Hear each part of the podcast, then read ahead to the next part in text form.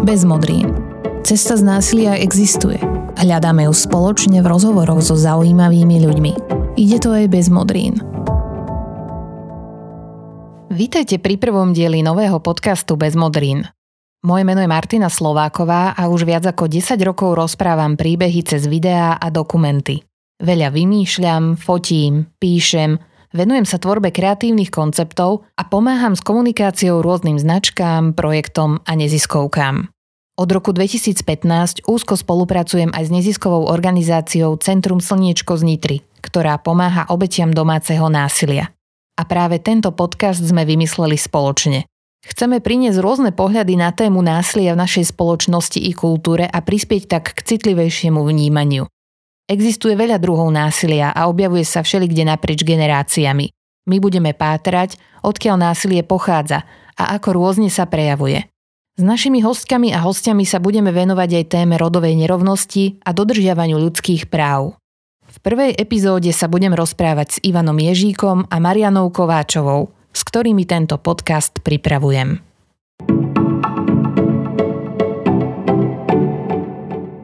Ivan Ježík je povolaním učiteľ matematiky. Učil v Anglicku, Švédsku, Rakúsku.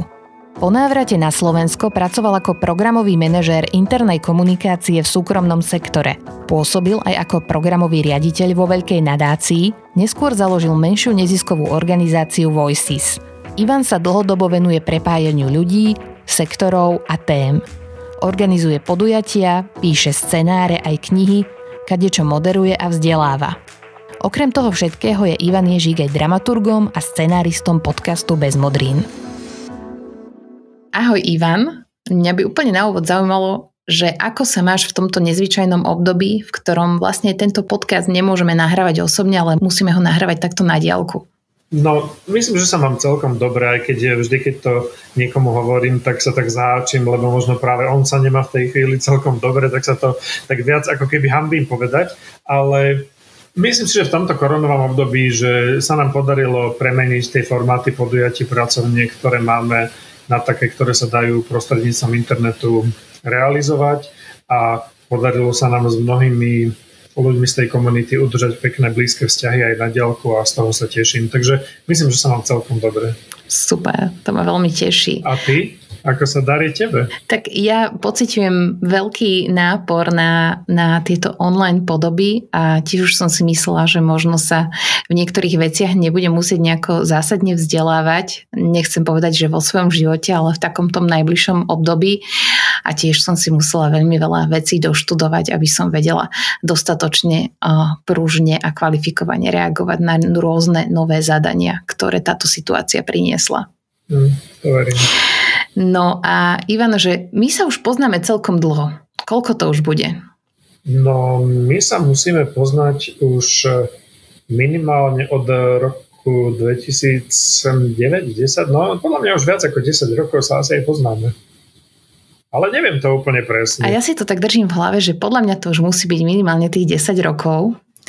A to už je naozaj tak, e, tak pekne sa dá povedať, že poznáme sa už minimálne 10 rokov a my sme za to obdobie mali možnosť spolupracovať naozaj na rôznych projektoch.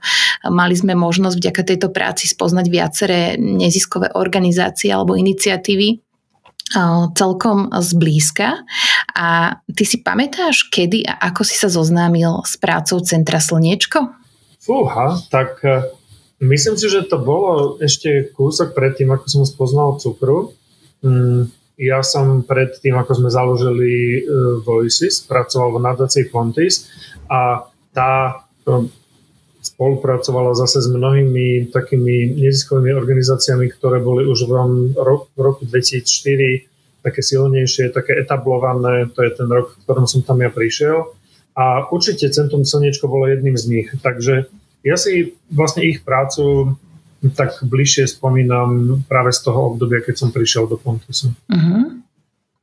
No ja si pamätám, že Centrum Slniečko a Marianu Kovačovú registrujem možno od nejakého roku 2013-14, keď paradoxne ona sa ocitla na jednom mojom vzdelávaní, ktoré som ja lektorovala v komunikácii a v digitálnych médiách a v takýchto veciach. A vlastne ona mi ešte občas pripomenie takú vetu, že povedala, že my sa ešte budeme vidieť.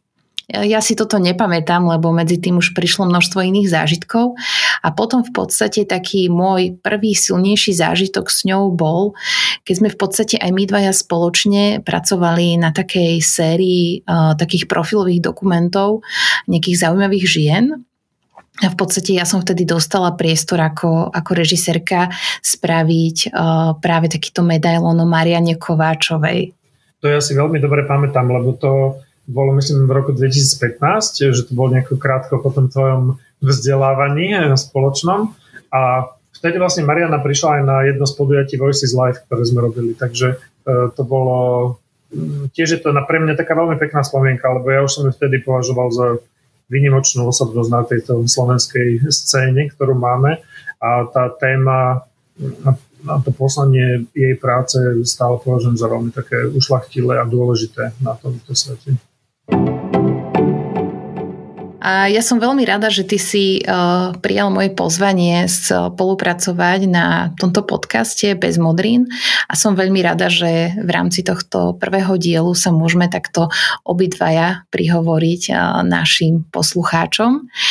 A v podstate my sme si tak trošku tie úlohy vymenili, lebo z tých našich predošlých spoluprác sme, myslím, viac zvyknutí e, byť opačne v tých rolách, čiže ty si ten viac, čo sa pýta aj pred tou kamerou alebo tým záznamovým médiom a ja som skôr ten človek v úzadí. No a teraz sme si to trošku vymenili, že v podstate iba v tejto prvej časti sa budeme prihovárať obidvaja, ale v tých ďalších častiach to bude e, viac môj hlas. Ale zase na tej druhej strane sme spoluautori a ten kreatívny základ celého tohto podcastu bez modrín. Čo si ty vnímal, e, keď sme sa vôbec o tomto projekte začali spolu rozprávať ako takú najväčšiu výzvu? Čo bolo pre teba dôležité? Kam klásť ten dôraz? Mm, tak ja prvom rade veľmi pekne ďakujem za to, že si ma oslovila na takúto prácu. E, pre mňa aj čím som starší, tak e, je stále zaujímavejšie e, niekomu vlastne pomáhať z tej pozície toho človeka, ktorý mu pripravuje tie podklady z tej nejakej dramaturgicko, možno scenaristickej. A ten podcast je na to práve výborná príležitosť. No, Rozprávať sa o násilí je podľa mňa veľmi zložité a nie je to určite taká ľahká téma, o ktorej by sa podcast robil e, nejako jednoducho, ale napriek tomu je to veľmi pekná výzva, pretože ja si myslím, že je to téma, ktorá sa dotýka nás všetkých a to je rozhodne jedna z takých, e, alebo jedno z takých posolstiev, ktoré som sa aj ja snažil pretaviť e, do tej prípravy, teda budem ti postupne určite navrhovať stretnutia s rôznymi ľuďmi z rôznych pracovných oblastí, možno z nejakej psychológie, sociológie, ale možno ti tam prihrám aj nejakého športovca, nejakých pedagógov, rodičov, ľudí z kultúry, e, pretože myslím si, že je veľmi dobre vidieť e, aj takúto zložitú tému v takom o mnoho širšom kultúrnom kontexte, možno aj v nejakom historickom.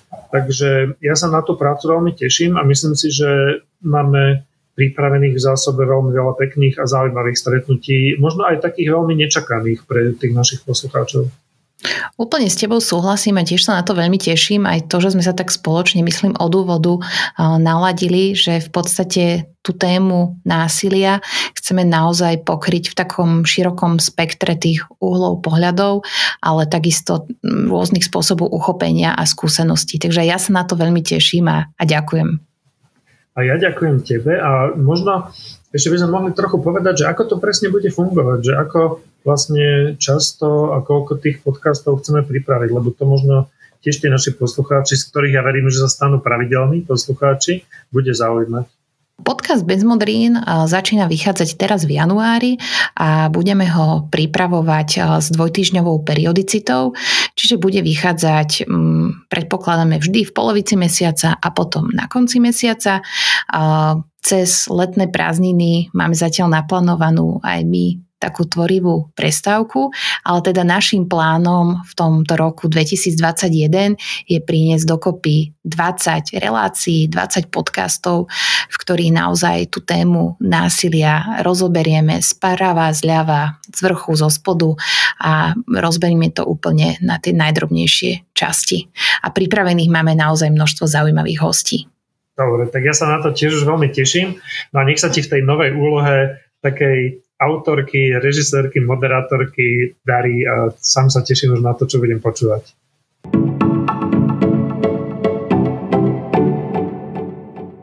Mariana Kováčová vyštudovala špeciálnu pedagogiku. Problematike týraných a sexuálne zneužívaných detí a žien sa venuje od roku 1990. Je odbornou garantkou a autorkou viacerých projektov zameraných na krízovú intervenciu a pomoc obetiam domáceho násilia – Pôsobila aj ako externá vysokoškolská učiteľka, venuje sa supervízii v sociálnej oblasti. V roku 2000 založila v Nitre neziskovú organizáciu Centrum Slniečko. S Marianou sa stretneme v každej časti podcastu Bez modrín. Mariana, začneme úplne od základov. Čo je to vlastne násilie? Ako násilie chápe laická a možno tá odborná verejnosť? Tak e, násilie je často spájané iba s fyzickým násilím, s nejakou bytkou, údermi. A mnohí z nás, aj lajci, aj odborníci, e, si neuvedomujeme, že ide aj o akýkoľvek nátlak, akékoľvek ponižovanie, akékoľvek vzbudzovanie strachu a v podstate to nadvláda sily nad e, nejakou osobou, nad dieťaťom, nad ženou, nad starým človekom, nad, aj nad mužom samozrejme. A aké sú podľa teba tie najdôležitejšie aktivity, ktoré nám účinne pomáhajú predchádzať násiliu? A pokojne sa na túto otázku pozrime aj tak, že kto a kde by sa im mal venovať, napríklad škola, rodina, média. Um, ja si myslím, že, že najviac e, sa dá predchádzať práve prevenciou, že tá je veľmi dôležitá a e, myslím si, že celé roky ju zanedbávame.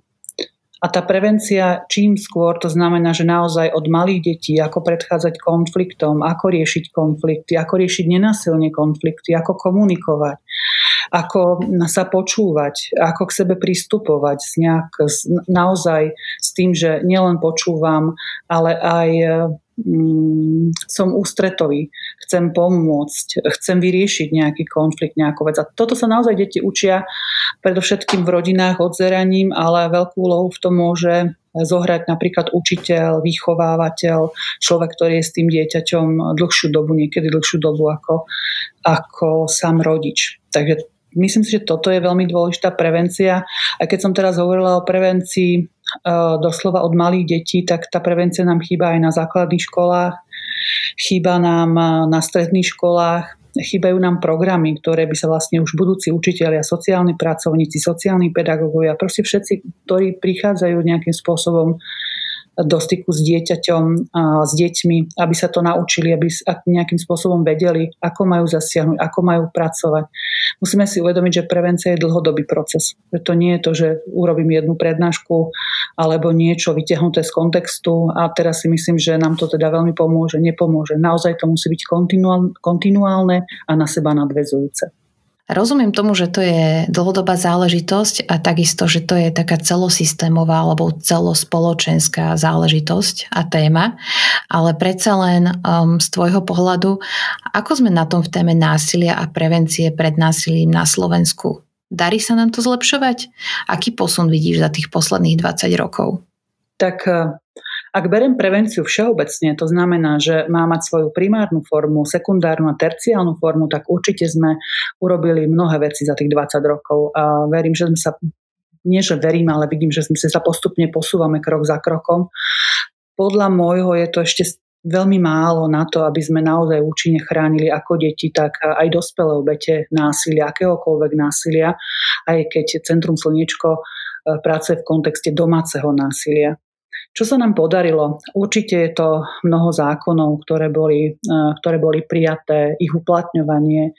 Napríklad aj to, že, že vôbec existuje inštitút vykázania z domácnosti. To bol naozaj mnohokrát veľký problém. Najprv bolo vykázanie na 24 hodín či 48 hodín, potom sa teda posunulo až na 10 dní. Len v rámci toho zákona sme prakticky neurobili to, že tej obeti je naozaj poskytnutá pomoc a podpora, ako keby si ju mal dať sama. To sa deje práve teraz, možno práve v tomto období a v roku 2021 verím, že sa naozaj táto situácia posunie v tom, že po vykázaní násilníka alebo násilnej osoby z obydlia dostane naozaj obeď všestrannú pomoc, ako je psychologická, právna a sociálna pomoc. A to tým spôsobom, že ten inštitút vykázania, to znamená, že keď policajt vykáže násilnú osobu, tak okamžite do 24 hodín informuje intervenčné centrum a to intervenčné centrum do 72 hodín informuje, respektíve ohlási sa obeti domáceho násilia a poskytuje jej pomoc. Je to pomoc, ktorá je bezplatná a ktorá je v kontexte právnej ochrany, bezpečia, sociálnej podpory a samozrejme psychologickej podpory. Ak by som ešte mala hovoriť ďalej, tak určite v kontexte detí je dobrou správou, že došlo k novelizácii zákona 305 z roku 2005 o sociálno-právnej ochrane detí a sociálnej kuratele, kde od roku 2018 začali vznikať centrá pre deti a rodinu.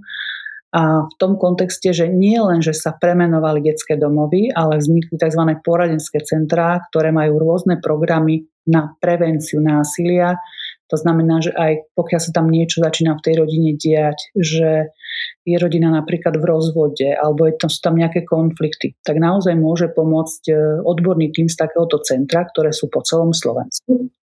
A môže tej rodine pomôcť, pokiaľ, pokiaľ tá rodina samozrejme túto pomoc príjme. To je veľmi dôležité tomto, čo sa týka týraných a sexuálne zneužívaných detí, v kontexte tohto zákona je možnosť, aby teda vznikali aj špecializované centrá, nielen teda pobytové, ale verím, že postupne začnú vznikať aj špecializované, ďalšie špecializované terénne a poradenské centra. Zatiaľ existujú iba dve, a to je v Nitre a v Žiline, ktoré sa špecializujú práve na problematiku sexuálne zneužívaných detí a detí týraných. No a napriek veľkému úsiliu sa nám ale nie vždy podarí tomu násiliu predísť alebo ho eliminovať. A verím teda, že aj práve kvôli tomu je určite dôležité vedieť násilie rozpoznať, vedieť ho identifikovať. Čo najskôr problém jednotlivca alebo skupiny a potom vedieť aj účinne pomáhať. A možno by sme teraz mohli povedať, že akých skupín spoločnosti sa násilie týka, prípadne aké má násilie podoby. Násilie sa týka každej jednej sociálnej skupiny. Či je to učiteľ, učiteľka, či je to technik, technička, naozaj každej sociálnej skupiny, aj čo sa týka detí, aj čo sa týka dospelých. Tá ďalšia tvoja otázka bola, že akým spôsobom môžeme pomôcť? Alebo ako to identifikovať? Mm, ako identifikovať, aké podoby môže mať toto násilie? Uh-huh. Násilie môže mať podoby samozrejme viaceré. Je to fyzické, to je to najčastejšie, ktoré si vieme naozaj predstaviť a zostávajú potom viditeľné znaky. To znamená, že modriny, nejaké rezné rany, popáleniny. Ale teda je aj násilie, ktoré je psychické, kde dochádza k nejakému znevažovaniu, ponižovaniu, zastrašovaniu, obťažovaniu. E, ďalej je samozrejme násilie, ktoré je sexualizované, to si vieme predstaviť asi, aké je. Pri deťoch sa to teda nazýva sexuálne zneužívanie a tiež môže mať rôzne formy. Potom veľmi dôležité je hovoriť o násilí, ktoré sa veľmi málo ako keby spomína niekedy aj v odbornej literatúre a to je sociálne násilie. To tzv. izolácia od známych, od rodiny, nemožnosť alebo teda zakazovanie sa stretávania s, nielen s rodinou, ale s blízkymi, dokonca zákaz teda chodiť do práce. Je to vlastne taká tá sociálna izolácia. Ešte som nespomínala ekonomické násilie, kde teda je tá obeď úplne odizolovaná od nejakých finančných tokov rodiny, nemôže vlastne rozhodovať o tom, čo, čo si tá rodina kúpi alebo čo si vôbec môže dovoliť. Často naozaj sú úplne bez finančných prostriedkov. A vieme povedať, že aký druh pomoci potrebuje obeď násilia čím skôr dostať? Obeď násilia potrebuje predovšetkým sa dostať do bezpečia.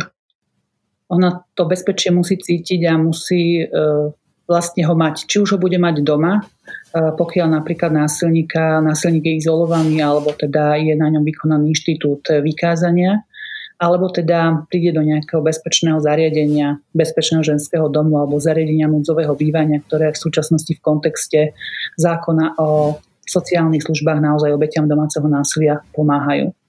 Potom potrebuje veľmi dobré právne poradenstvo, lebo tam je veľmi dôležité, napríklad keď odchádza, násil, keď odchádza obe domáceho násilia napríklad s deťmi, tak je tam veľmi dôležitý inštitút e, predbežného opatrenia, neodkladného opatrenia v súčasnosti, aby naozaj deti boli zverené osobe, ktorá nie je na tých deti násilná, ktorá im môže tiež poskytnúť podporu a bezpečie.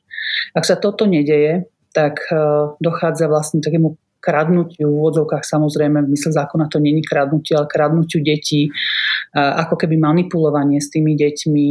A naozaj často sa mi stalo, že, že pokiaľ e, dochádzalo k násiliu, tak tá násilná osoba e, bola zameraná na deti ani nie kvôli tomu, že by ich tak veľmi a vrúcne milovala, ale skôr to bolo o tom, ako sa pomstiť tej druhej tej druhej osobe, vlastne tej obeti a donútiť ju, aby sa vrátila domov.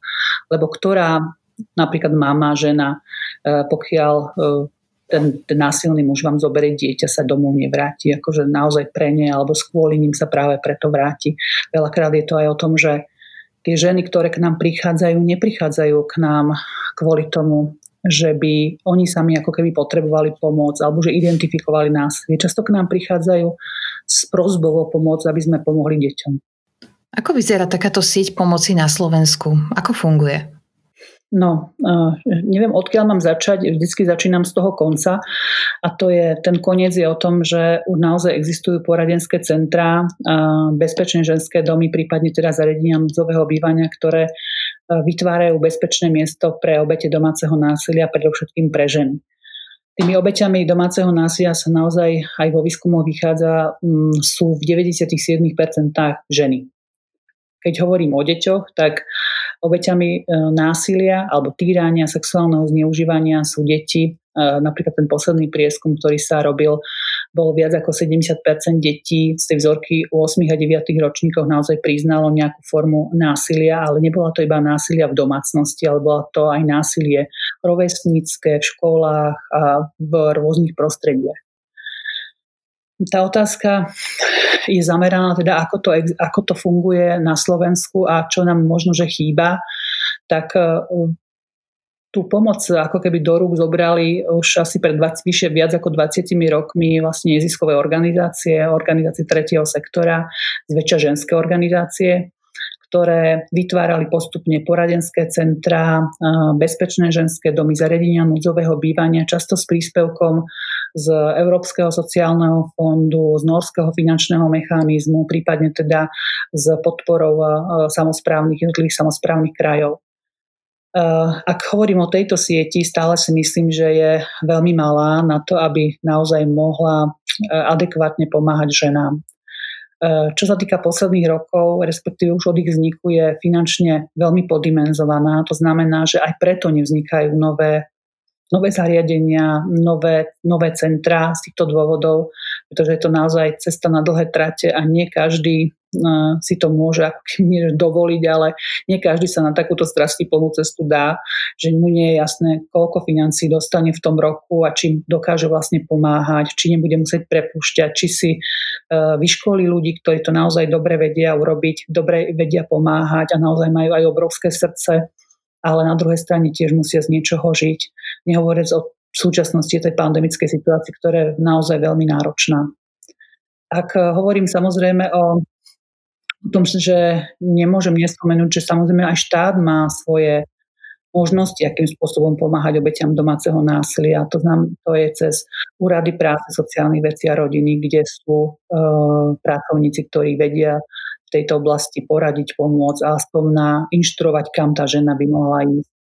Je to, sú to rôzne podpory, ktoré tá žena alebo teda obe domáceho násilia môže dostať, um, kde môže byť informovaná. Môže to byť aj pomoc pri uh, podpore vzťahu matka-dieťa, veď uh, na tých úradoch máme aj rôzne uh, Máme rôzne profesie, ako je sociálny pracovník, psychológ, psychologička. No, pokiaľ sa to napríklad na, začí, niekde začína, tak vedia to identifikovať, vedia im poradiť, pomôcť, čo môžu urobiť. Potom je to samozrejme nejaká finančná pomoc a podpora, ktorá, v ktorej nám samozrejme ešte chýbajú nejaké veci a to, že podľa môjho názoru by mala byť vyčlenená špeciálna finančná podpora, či už na mestách, v úckach, alebo teda priamo na úradoch v prípade krízovej situácie rodiny alebo obeti domáceho násilia, aby sa naozaj dokázala postaviť na vlastné nohy. A to aj tom, keď je v krízovej situácii, aj to po nej, nakoľko naozaj naštartovať nový život bez násilia, bez nejakého ďalšieho súdneho rozdelenia či rozdelenia majetku, ktoré trvá niekoľko rokov. Tá žena, tá obe násilia nemá šancu, pokiaľ má nejaký príjem 200-300 eur, tak si nevie zabezpečiť e, bývanie, náhradné bývanie e, a vôbec nevie, nevie zabezpečiť s takýmto príjmom rodín. Takže tých vecí, ktoré treba v, problematike obeti domáceho násilia, je naozaj ešte veľmi veľa. My sme sa teraz tak bližšie pozreli aj na, tie, na to systémové fungovanie v rámci mm, prevencie pred násilím alebo pomoci obetiam násilia. A určite sa k jednotlivým aspektom dostaneme potom bližšie a hlbšie aj v ďalších častiach nášho podcastu Bez modrín. Ale ja by som sa ešte na záver opýtala jednu vec. Um, v súvislosti s násilím, čo je podľa teba jeden tak, z takých najväčších mýtov v našej spoločnosti, nejaký názor, ktorý panuje, ale možno teda nie je úplne správny? Tak e, tých mýtov je, je veľmi veľa. Jeden z takých tých najväčších, že keď počujete sa aj niekoľko a počujete z vedľajšej miestnosti, z vedľajšieho bytu nejaké hádky, kriky, kriky, možno konflikty a práve mm, ak sa to deje dlhodobo tak násilie, tak často je to o tom, že si povieme, že to sa len hádajú, to je ich vec, to je ich súkromná vec. E, domáce násilie sa deje v súkromí, ale nie je to súkromná vec. Je to zneužitie, je to niečo ťažké, čo sa to, je to ťažké príkorie, ktoré sa deje obetiam a treba im pomôcť. Oni sa sami z toho nikdy nedostanú. Pokiaľ niekto z nás nezasiahne, pokiaľ nebudeme na tento jav krík, hádky alebo naozaj buchotreskot vo svojom okolí citlivý, ak uvidíme ženu alebo dieťa alebo kohokoľvek s nejakými modrinami a povieme si, že to za nás vyrieši niekto iný, tak majme to memento, že možno nikto iný to nevyrieši, ak to nezačneme riešiť my.